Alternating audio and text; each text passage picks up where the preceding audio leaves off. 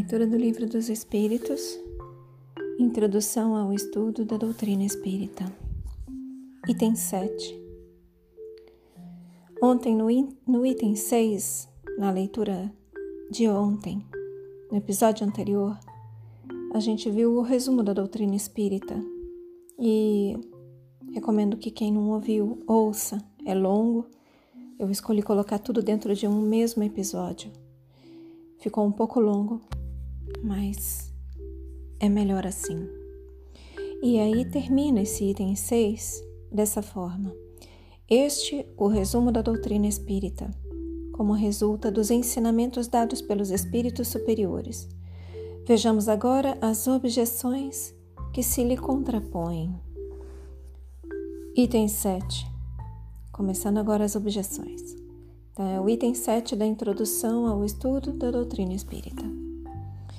Para muita gente, a oposição das corporações científicas constitui, se não uma prova, pelo menos forte presunção contra o que quer que seja. Não somos dos que se insurgem contra os sábios, pois não queremos dar aso a que de nós digam que escolceamos. Novamente, não somos dos que se insurgem contra os sábios, pois não queremos dar aso a que de nós digam que escolceamos. Temo-los, ao contrário, em grande apreço e muito honrados nos julgaríamos se fôssemos contados entre eles. Suas opiniões, porém, não podem representar, em todas as circunstâncias, uma sentença irrevogável. Desde que a ciência sai da observação material dos fatos, tratando de os apreciar e explicar, o campo está aberto às conjecturas. Cada um arquiteta o seu sistemazinho, disposto a sustentá-lo com fervor para fazê-lo prevalecer. Não vemos todos os dias as mais opostas opiniões serem alternativamente preconizadas e rejeitadas, ora repelidas como erros absurdos, para logo depois aparecerem proclamadas como verdades incontestáveis? Os fatos, eis o verdadeiro critério dos nossos juízos, o argumento sem réplica. Na ausência dos fatos, a dúvida se justifica no homem ponderado.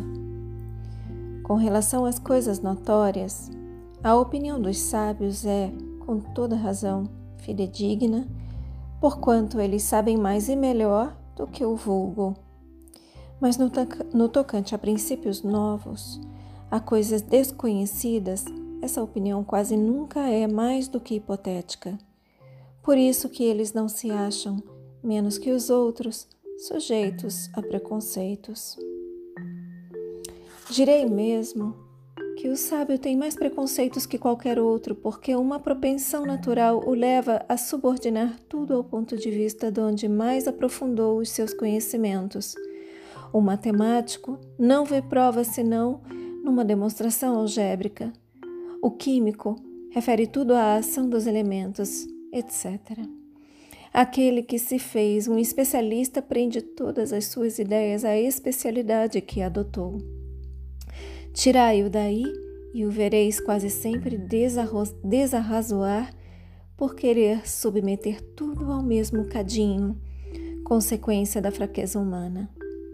Assim, pois, consultarei do melhor grado e com a maior confiança um químico sobre uma questão de análise, um físico sobre a potência elétrica, um mecânico sobre uma força motriz. Hão de eles, porém, permitir-me, sem que isto afete a estima a que lhes dá direito o seu saber especial, que eu não tenha em melhor conta suas opiniões negativas acerca do espiritismo do que o parecer de um arquiteto sobre uma questão de música.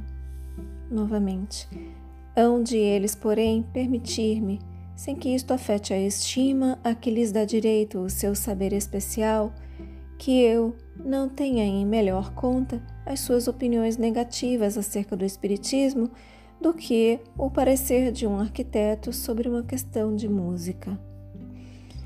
As ciências ordinárias assentam nas propriedades da matéria, que se pode experimentar e manipular livremente. As ciências ordinárias assentam nas propriedades da matéria, que se pode experimentar e manipular livremente.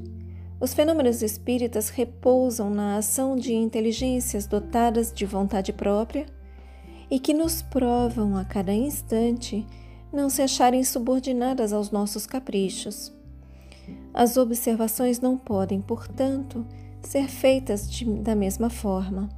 Requerem condições especiais e outro ponto de partida.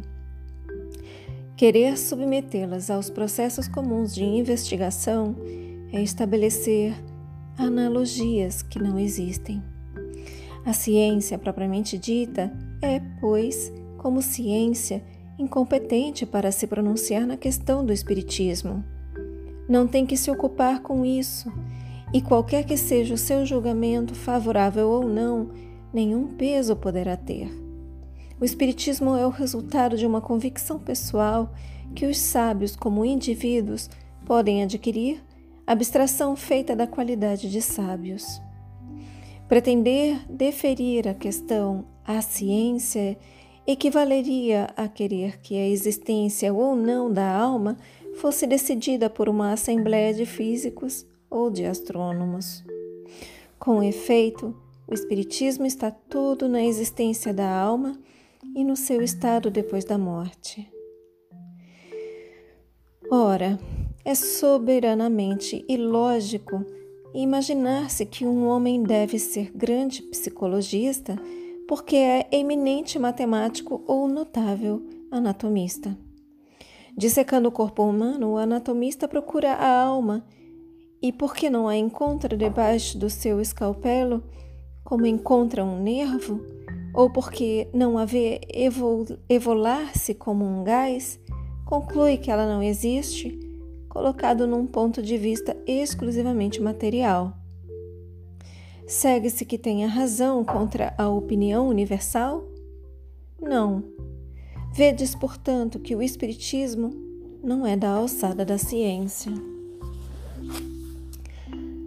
Quando as crenças espíritas se houverem vulgarizado, quando estiverem aceitas pelas massas humanas e a julgar pela rapidez com que se propagam, esse tempo não vem longe. Com elas se dará o que tem acontecido a todas as ideias novas que hão encontrado oposição. Os sábios se renderão à evidência. Lá chegarão individualmente pela força das coisas. Até então será intempestivo desviá-los de seus trabalhos especiais para obrigá-los a se ocuparem com um assunto estranho que não lhes está nem nas atribuições nem no programa. Enquanto isso não se verifica, os que, sem estudo prévio e aprofundado da matéria, se pronunciam pela negativa e escarnecem de quem não lhes subscreve o conceito, esquecem que o mesmo se deu com a maior parte das grandes descobertas que fazem honra à humanidade. Expõem-se a ver seus nomes, alongando a lista dos ilustres proscritores das ideias novas e inscritos a par dos membros da douta Assembleia, que em 1752 acolheu com retumbante gargalhada a memória de Franklin sobre os para-raios, julgando-a indigna de figurar entre as comunicações que lhes eram dirigidas. A dos daquela outra que ocasionou perder à França as vantagens da iniciativa da Marinha a vapor, declarando o sistema de Fulton um sonho irrealizável. Entretanto, essas eram questões da alçada daquelas corporações.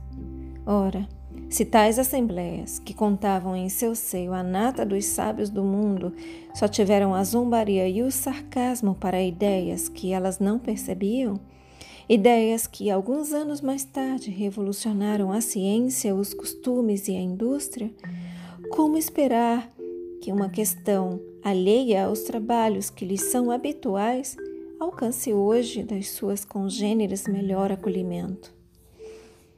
Esses erros de alguns homens eminentes, conquanto deploráveis para a memória deles, não lhes diminuem os méritos dos títulos que obtiveram e que com eles conquistaram a nossa estima, mas será preciso a posse de um diploma oficial para se ter bom senso? Dar-se-á que fora das cátedras acadêmicas só se encontrem tolos e imbecis? Dignem-se de lançar os olhos para os adeptos da doutrina espírita e digam que só com ignorantes deparam, e se a imensa legião de homens de mérito que a tem abraçado autoriza seja ela atirada ao rol das crendices de simplórios. O caráter e o saber desses homens dão peso a esta proposição, pois que eles afirmam, forçoso é reconhecer que alguma coisa há. Repetimos mais uma vez que se os fatos a que aludimos se houvessem reduzido ao movimento mecânico dos corpos, a indagação da causa física deste fenômeno caberia no domínio da ciência. Porém, desde que se trata de uma manifestação que se produz com exclusão das leis da humanidade, ela escapa à competência da ciência material, visto não poder explicar-se por algarismos, nem por uma força mecânica. Quando surge um fato novo, que não guarda relação com alguma ciência conhecida, o sábio para estudá-lo,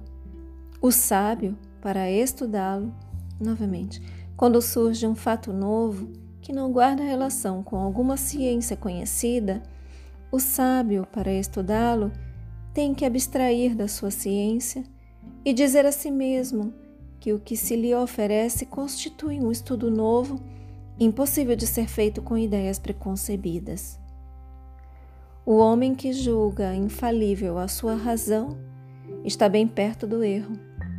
Mesmo aqueles cujas ideias são as mais falsas se apoiam na sua própria razão e é por isso que rejeitam tudo o que lhes parece impossível. Os que outrora repeliram as admiráveis descobertas de que a humanidade se honra, todos endereçavam seus apelos a esse juiz para repeli-las. O que se chama razão não é muitas vezes senão orgulho disfarçado, e quem quer que se considere infalível apresenta-se como igual a Deus. Dirigimo-nos, pois, aos ponderados que duvidam do que não viram, mas que, julgando do futuro pelo passado, não creem que o homem haja chegado ao apogeu, nem que a natureza lhe tenha facultado ler a última página do seu livro. Fechem os olhos, deixem essas palavras se aprofundarem em vocês. Assumam a intenção de contemplar por mais algum tempo sobre essas palavras. Expressem gratidão aos seus guias, mentores, protetores e anjo guardião. Expressem gratidão a Deus. Agradeçam a si mesmos pela continuidade na leitura. E eu também agradeço a vocês pela oportunidade. Boa noite. Namastê.